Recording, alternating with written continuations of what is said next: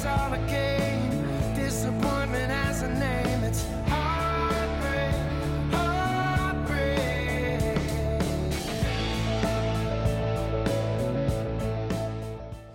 want to welcome everybody by internet today. I want to thank you for being here. You know, for Valentine's Day, I've seen saw so many among us that are single or divorced, widowed, uh, believe in God for a mate, and it, broke my heart. And I felt like God started dealing with me about the need to to speak about He heals the brokenhearted. But there's something about being healed and being restored to total and complete healing. My wife did a teaching years ago on the word sincere, and it was used as a pottery word that in Jeremiah, when you would go to buy pottery, there were vessels made of clay that were made totally whole. Then there was vessels that was called sincere, and those vessels, uh, those pots that were cracked, the uh, parts that were cracked and broken, they would fill with wax and they would sell, and the wax holds up for a while. But even after a while, the wax would start decaying, and then it would start leaking. And the Lord wants to make us and turns us, turn us into vessels that don't leak, but that can continue to grow and go forward and develop and hold everything that the Holy Spirit wants to put on the inside of us. And so it's not a matter of living a life faking, ignoring, denying. It's a matter of letting the Holy Spirit take us to the roots, to uproot the roots, but without destroying the fruit, as we saw last week. And that's what something that God wants to do. Now, something I had read here lately, you know, we're, this nation is over a 50% divorce rate, so you know there's tons and tons and hundreds of broken hearts as far as the divorce rate goes. But according to the studies, 75% of relationships separate. Most 75% of the relationships will break up in a year. How many know that is a lot? That's a lot of heartbreak. And I don't know about you, but you know, I, I remember when I was a kid and you know, I, I, was I would date little girls in second, third, fourth grade and all that. You know, uh, it's like when, whenever they break up or I'd break up, and or usually they'd break up. Uh, you know, and you'd have that heart, that puppy love heartbreak. How many of you thought, "Oh my God, how can I live?" Y'all remember those days? Oh my God, she don't love me anymore, and, and she left me. You picked a fine time to leave me, Lucille. And, and I mean, your heart would just break, and you would think, "Oh my God, I, I, I, she, she don't like me no more," and, and, and you go crazy, and and th- that would go on for a few times, and you know you'd get heartbroken, and you go home and you go hide in the woods and cry or do whatever you do, tell your friends, and it's like, how am I going to recover from this? But how many of you have found some of those people on Facebook now? What they looked like 40 something years ago and what they look like now is a whole different thing. I hope they're not watching by internet, but I was like, thank God she broke up with me. I know there's a God, hallelujah. That would have been a nightmare. But at the moment, she was the one. And we've had kids, we've had to help them through puppy love, you know, like crying and all that other stuff sometimes. And like, you know, how can I live, like that song, how can I live without you? Well, you can't with the help of God. And He wants to heal the brokenhearted. Amen. And so when you get hurt, you know, it's so easy. Some of you may have never seen a vinyl record, and I'm going to bring a 45 and show you later on. But last week I played a song for you. I want to see if this brings you back to any memories. Listen to this.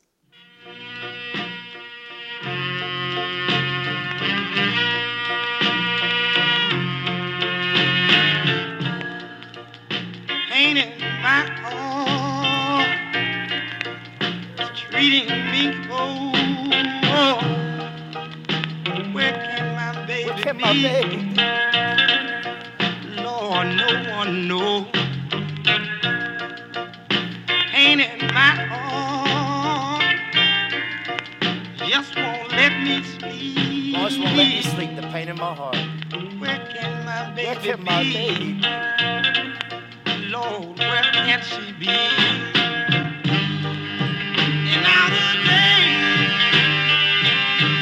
has begun to get tough. You to come back, come back, come back, baby. Oh, I better stop it there. I see some of y'all starting to start. Come out, devil, in the name of Jesus. A few, about two years ago, I taught on a, the love song because what Adam told Eve was a love song. You're flesh of my flesh, bone of my bone. And so I played Etta James. And boy, you should have seen the church. Boy, I mean, they went all over saying, we played Etta James at our church the other day. Everybody else was talking about, they were playing worship and they had, you know, Hillsong and they had, you know, this and that. They, what did y'all church sing today? Etta James. now you go home and say, what did they play today? Otis Redding. Boy, we're really spiritual, huh? But you know, it's like you get that heartbroken and um, that pain in my heart. And, and I've gotten so many emails and, and letters and Facebook since last week of people sharing their heart with me. And, you know, we get so good at hiding, so good pretending. But oh, how many know there's a pain in your heart? And, and I read this. A, a lady went through a broke-up and wrote, What is pain? She says, I haven't done anything. I'm not angry because we broke up. I'm sad because I can't let you go.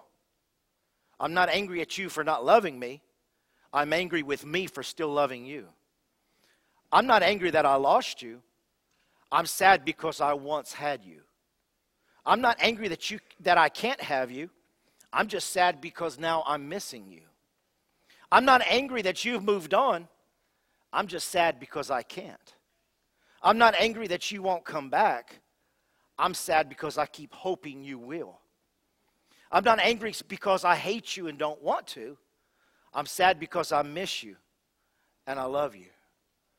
And I thought, man, that explains so much that pain that so many of us know what it means that hurt and that pain. But I love what somebody else wrote and said. If you don't have the right person yet, it's because God is still writing the best love story that you'll ever know, and it's yours. And so, if you're here today and you're believing God for a mate, for a friend, you're believing God for that right one, you just know that you're waiting and God is, is preparing that perfect one for you in Jesus' name. Now, when you have that pain in your heart, and I've got some other things I'm going to share, but, but I want to go to this. As you remember, last May, last June, and July, I was in a cast. I broke my foot last May, and I was in a cast. And, you know, I, I asked the doctor after a few weeks, I said, can, can I, at least at night, start walking on my heel when I need to go to the restroom or something. I said, you know, to, to uh, put that cast on and then get the crutches and go to the restroom. I'm, I'm falling and I'm going to break the other leg if I don't watch it. So can I put some weight on that leg? And he says, no, because if that bone grows crooked, we'll have to re break it and set it again. And I thought about that and something I want to share with some of you. As long as you're broken, you don't need to be in that relationship you're in. Because you can never grow straight and strong if you're still crooked. If you're still broken, and there's some people, a month or two later, they're ready to fall in love again. Listen to me. It, it, takes six months for your foot to start to heal, but it still takes longer than that. How about a broken heart? And you'll go from one relationship to another relationship broken, and they'll continue to break you in that same area, if not worse. And we live our life wondering and blaming God and trying to find the answers. And, you know, why can't I make this work? It's kind of like when people come from other churches, and I've had some get upset with me. They come from other churches, and I talk to them, and come to find out they've been hurt. So I say, well, listen, this is what we're going to do. They tell me about their ministries and all that. I said, this is what we're going to do. I want you just to come and sit down for six months, and I want you to feel the heart of the church. I want you to get fed, and I want you to get healed. Well, even in church, people don't want to be told that many times. They want a ministry now. But wait a minute. I'm a pastor. It's not what you can do for the church, it's about you being healed so you can continue doing for the church of Jesus Christ. And so, as long as there's a brokenness there, it's a possibility uh, of not standing the test of time. But if you allow these bones that are broken to grow and mend, where it's broken ends up being stronger than before. So you've got to allow the Holy Spirit to heal you in those places. And, and uh, I love to quote people, and I got a quote from Miss Piggy from the Muppets. She said, Is there a cure for a broken heart? Only time can heal your broken heart. Just like only time can heal your broken arms and your broken legs. That's what Miss Piggy said. Taylor Swift said, in, in one of her last songs she wrote, she said, I don't think the worst part was me losing you, it was me losing me. Boy, that is so good. In those broken areas and people who break you and hurt you, misuse you, abuse you, memories of the past. It's not that you lost them, you've lost a piece of you because you're losing your identity and, and the hurt and the pain. And so you find so many times, it's like somebody said, if your ex, somebody say ex, if your ex asks you to still be friends after a breakup, is just like a kidnapper telling you to call him later on. Can you imagine your, your kidnapper? He, you, the, he done stole this little girl, threw him in the, threw in the trunk. The police find him and her. She, he gets in the squad car and he goes, Call me. Who's going to call a kidnapper? Who's going to call a kidnapper? But you'll keep that friendship. Uh oh. And you'll keep that relationship. And you'll go back time and time again, hating yourself for going back, but unable to control the urge to run back to that person who hurt you and abused you. And there's some roots we've got to get to. The Lord wants to heal us of all ages so that you can have the love story he's written out for you forever happily ever after. But but you cannot get what you want as long as you're broken. And he wants to heal you. Can i hear an amen? He wants to bring us to a place where we can receive healing. And i shared the scripture with you last week and it says in psalms 34 18 through 19 the lord is near those who have a what broken heart. Thank God He's near to those who have a broken heart. Uh, whenever you feel broken, you feel that pain, you feel that misery rising up, Holy Spirit, just come right now. He's near to those who have a broken heart and such that have a contrite or a teachable spirit.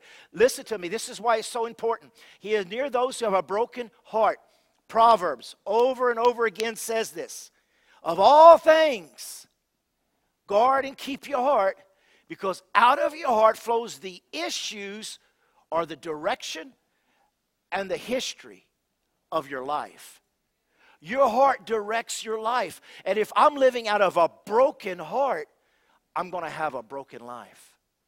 And so I've got to work on these areas and, and, and develop them. And then the Bible says in verse 19, many are the afflictions of the righteous, the good person, the right person, but the Lord, what? Delivers them. I saw this this morning. The Lord delivers them out of them all. I believe that God is going to be doing, as we take communion today, as we get into this message, I believe that the Holy Spirit, the harvester, is going to bring some deliverance to some areas of your hearts and your lives so that you can be healed. Not only do some of us need healing, some of us need a deliverance. We need to be delivered from a root of rejection or self hate. The Bible speaks about a spirit of bitterness. It's a spirit. That means that bitterness cannot be healed, it has to be delivered. There's some areas in our life that He's going to deliver us in, thank God, and I want to be delivered. Can I hear an amen? Psalms 147 3 says, He heals. Somebody shout out, heals.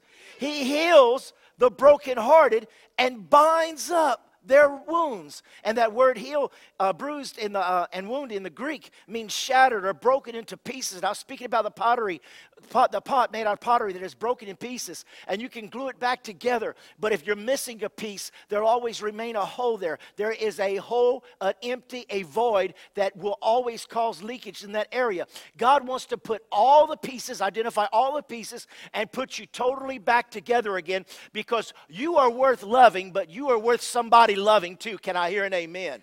Glory to God. Shout out, I'm lovable. I'm a good catch. I'm healed. I'm delivered. I'm getting married. If you're not married, amen. But one of the roots in broken pieces I shared last week is the area of false guilt. And, and I gave this scripture, and I want to go over it again last week. It's the parable of Christ because so many people feel, you know, I've caused this upon myself. The Bible says in Galatians chapter 6, whatever a man sows, he'll reap. Pastor, I am reaping from my youth. I, I, I just continue to reap from my youth. My children are this way and that way because I'm reaping. But listen, the Bible wants you to know, and Jesus gave us this parable there is the law of sowing and reaping. But Christ also taught us, as I love it here, this other another story or the other side of the story Jesus told. The kingdom of heaven is like a farmer who planted, everybody say with me, good seed. Say it again, good seed in his field, in his heart. That night, as the worker slept, his enemy came and planted weeds among the wheat that slipped away. In your sleep, so unexpectedly in your sleep as a little girl, somebody might have crawled in that bed with you and, and took something precious from you and then threatened you with your life and then slipped away and wounded you forever. I didn't do nothing to do, I must have did, I've even heard 12, my wife, we've even heard 12 year old girls say, I must have did, it must have been my fault. And they're grown ladies and they have blamed themselves even for a, a rape and abuse like that, the enemy has had them believe a lie that is something they did that caused this person to be so awful with them. The lies of the enemy, and he is the father of all lies.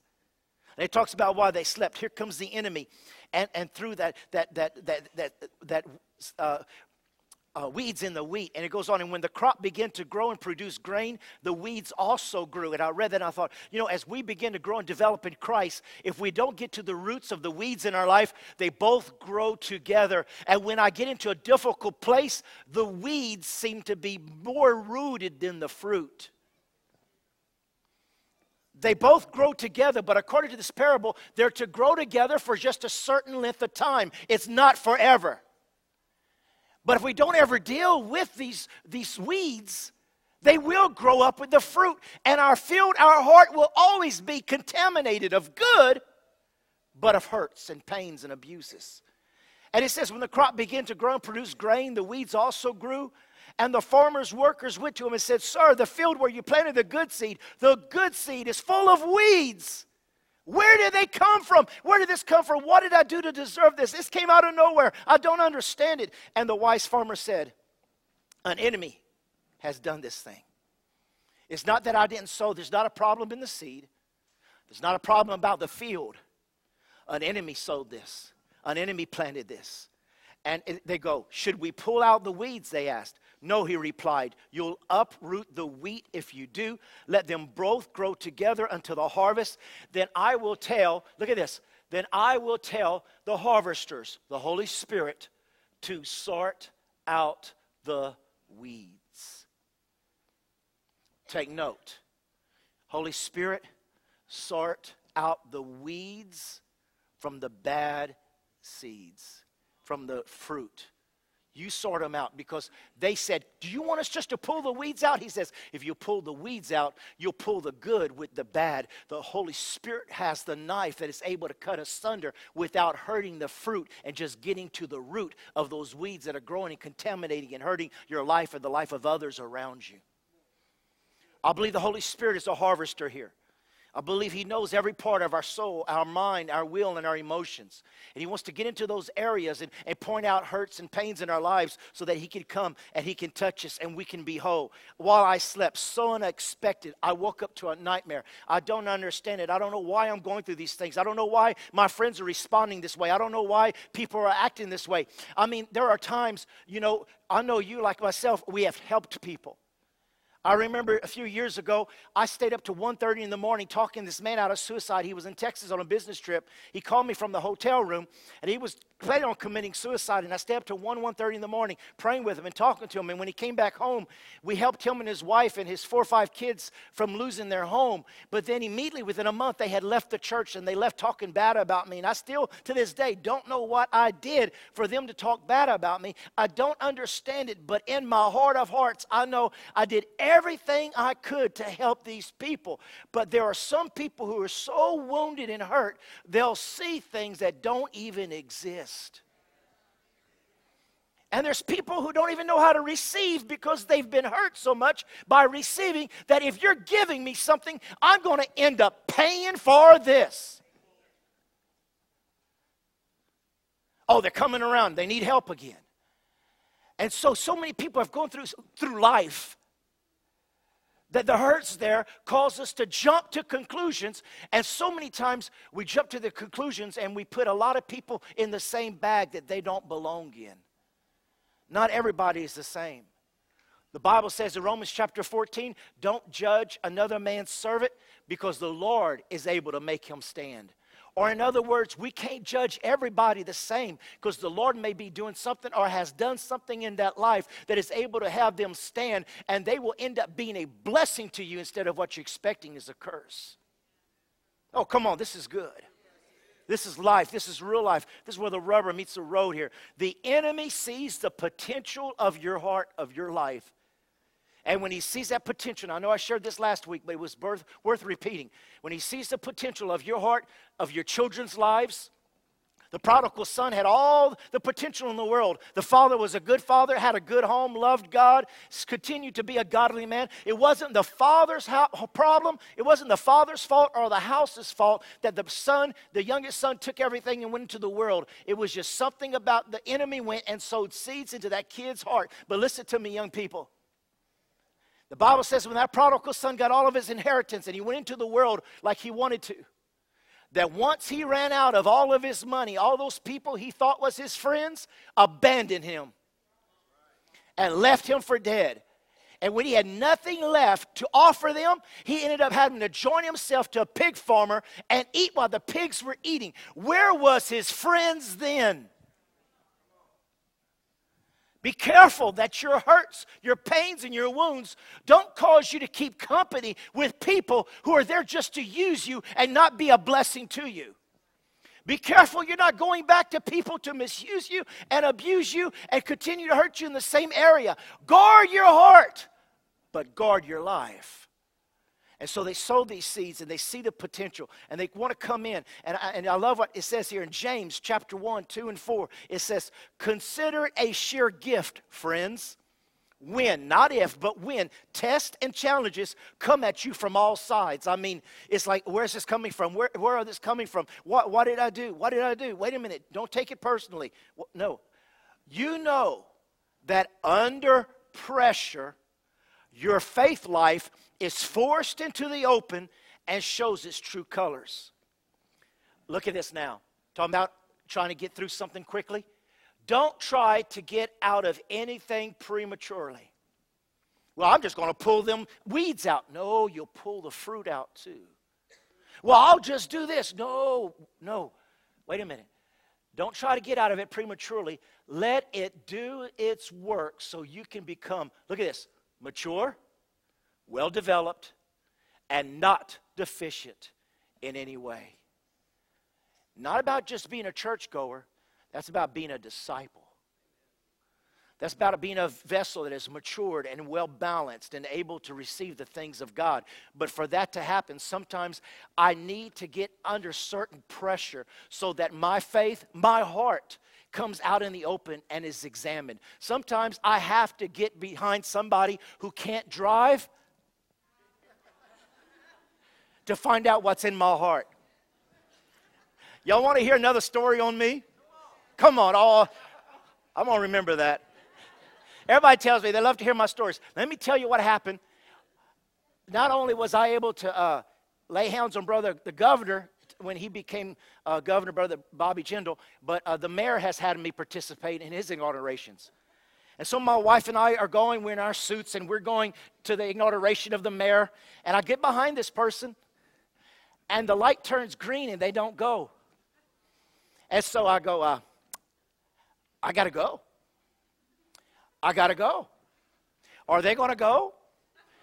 And what was in my heart came out, and I honked a horn. Well, the person took off, and I took off behind them. They pulled in to City Hall, and I go, oh my God. I pull into City Hall and I say, Cindy, stay in the car and let them get down and let them go inside first. Stay in the car, stay in the car. Well, they done saw me. And they get out and they go inside, and we go inside with the city councilman and all that. And sure enough, the man I had honked my heart out, heart, heart out at, horn at, was the city councilman. And him and his wife was sitting there, and I had to go shake their hand. Hello, how you doing? I'm the one. I didn't tell him this, but I'm standing there. Oh God, you know who I am, and now I got to preach and pray over the mayor in front of all of y'all, and I'm the impatient horn harker. Under pressure, what comes out? And thank y'all for laughing. the pressure shows me what I need. How many's been watching the Bible on TV? How many are thankful that it's the most viewed program on TV right now? Isn't that a blessing? Talk about pressure under faith. Noah having to build the boat that size when there's never been rain or a flood before and no river around. And I'm going to bring two animals on the side. But isn't it something? I love what Noah told his family as he was telling creation. He said, The reason we're in this boat is because of, talking about Adam and Eve and Cain and Abel, we're in this boat because of their choices and the co- coincidence of what their choices made. That's why we're in here. And that's why there's people banging on the outside of the boat. That's what we're talking about here today. Having a healed heart to make the right choices. But can you imagine when God told Abraham, after wanting a son so bad, and they showed it on the program, it's going to bring him up and we're going to sacrifice him as a, as a, a living sacrifice, going to drive that knife through his heart. How many of you know you start wondering, God, am I hearing you right? The real faith is brought out when we're going through things that don't make any sense. And, and I see I'm going to have to hurry here. And I want to tell the story about Moses. And it says in Exodus chapter 2, verse 23 Now it happened in the process of time, the king of Egypt died, and the children of Israel groaned because of the bondage. And that word bondage means wounds and pain. They cried out because of their wounds and their pain. They cried out. And their cry came up to God because of the wounds, because of the pain. So God heard their groaning, and God remembered his covenant with Abraham, Isaac, and Jacob. He, he, he heard their cry. And there's something about sometimes getting in between a hard place, a rock in a hard place, getting in a position to where the real cry comes out. It's kind of like that commercial about First Alert, that thing you put around your neck, and, and, and, and you know, the, the, it shows an elderly lady falling down, and she says, I've fallen down, and she presses that button. There's something about having a cry for help and a cry for help. And that first alert is to get somebody who's able to come help you, rescue you, pick you up, and bring you to where you need to be. That's the type of cry that finally got to God with these who are in their wounds. Sometimes we do have to hurt enough because in that hurt comes more revelation of whose God is. Because listen, it's not about just healing your wound because he wants to heal your wound. It's about healing your wound and teaching you through it so you don't have to be wounded that way anymore. And that's what God was trying to do with the Israelites. I could take you out of Egypt in one day, but I'm not going to do it prematurely. I'm going to make you go through 10 plagues before I take you out. I'm going to harden the heart of Pharaoh because it's not just about your wound. I want all the world to know, and I've got to do this to Pharaoh so the people in Jericho will fear you for the next 40 years. It's not just about your wound, it's about the promised land. I know what I'm doing, says God. I could heal your wound, but if I don't teach you in this wound, you'll never learn to grow. And so here's this time, and they're crying, and it says in 40, verse 30, it says, And Aaron told them everything the Lord had told Moses. And Moses performed miracles and signs as they watched. Here's all the church, here's all the Israelites. Oh, praise God. Look, I got a stick and a trick. I got the leprosy, I got the stick. Look what God. And it says, The people of Israel were convinced that the Lord had sent Moses and Aaron. And when they heard the Lord was concerned about them and seen their misery, they bowed down in worship. Oh, thank God I'm free. Thank God we're getting out of here. Thank God God has heard our cry. Thank God He's going to deliver us. They were convinced and they were sure that they were being rescued.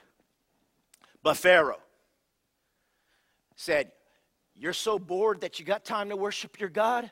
You got to make the same amount of bricks, but you got to get your own straw. And if you don't make the same amount of bricks, you'll be punished. So then what happens to these confident people? Verse 20. As they left Pharaoh's court, Aaron and Moses, They, the worship team, they, those who were convinced, they confronted Moses and Aaron who were waiting outside for them. And the foreman said to them, May the Lord judge and punish you for making us stink before Pharaoh and his officials. You have put a sword into their hands, an excuse to kill us. Boy, there's the convinced crowd. One minute it's revival, now it's we're going to kill you. Didn't they do that to Jesus? They sang Hosanna one day and cried out, Crucify him the next. And Moses and Aaron had them all convinced. And then here they go saying, Look what you've done. And then in verse 22 it says, Then Moses went back to the Lord and protested.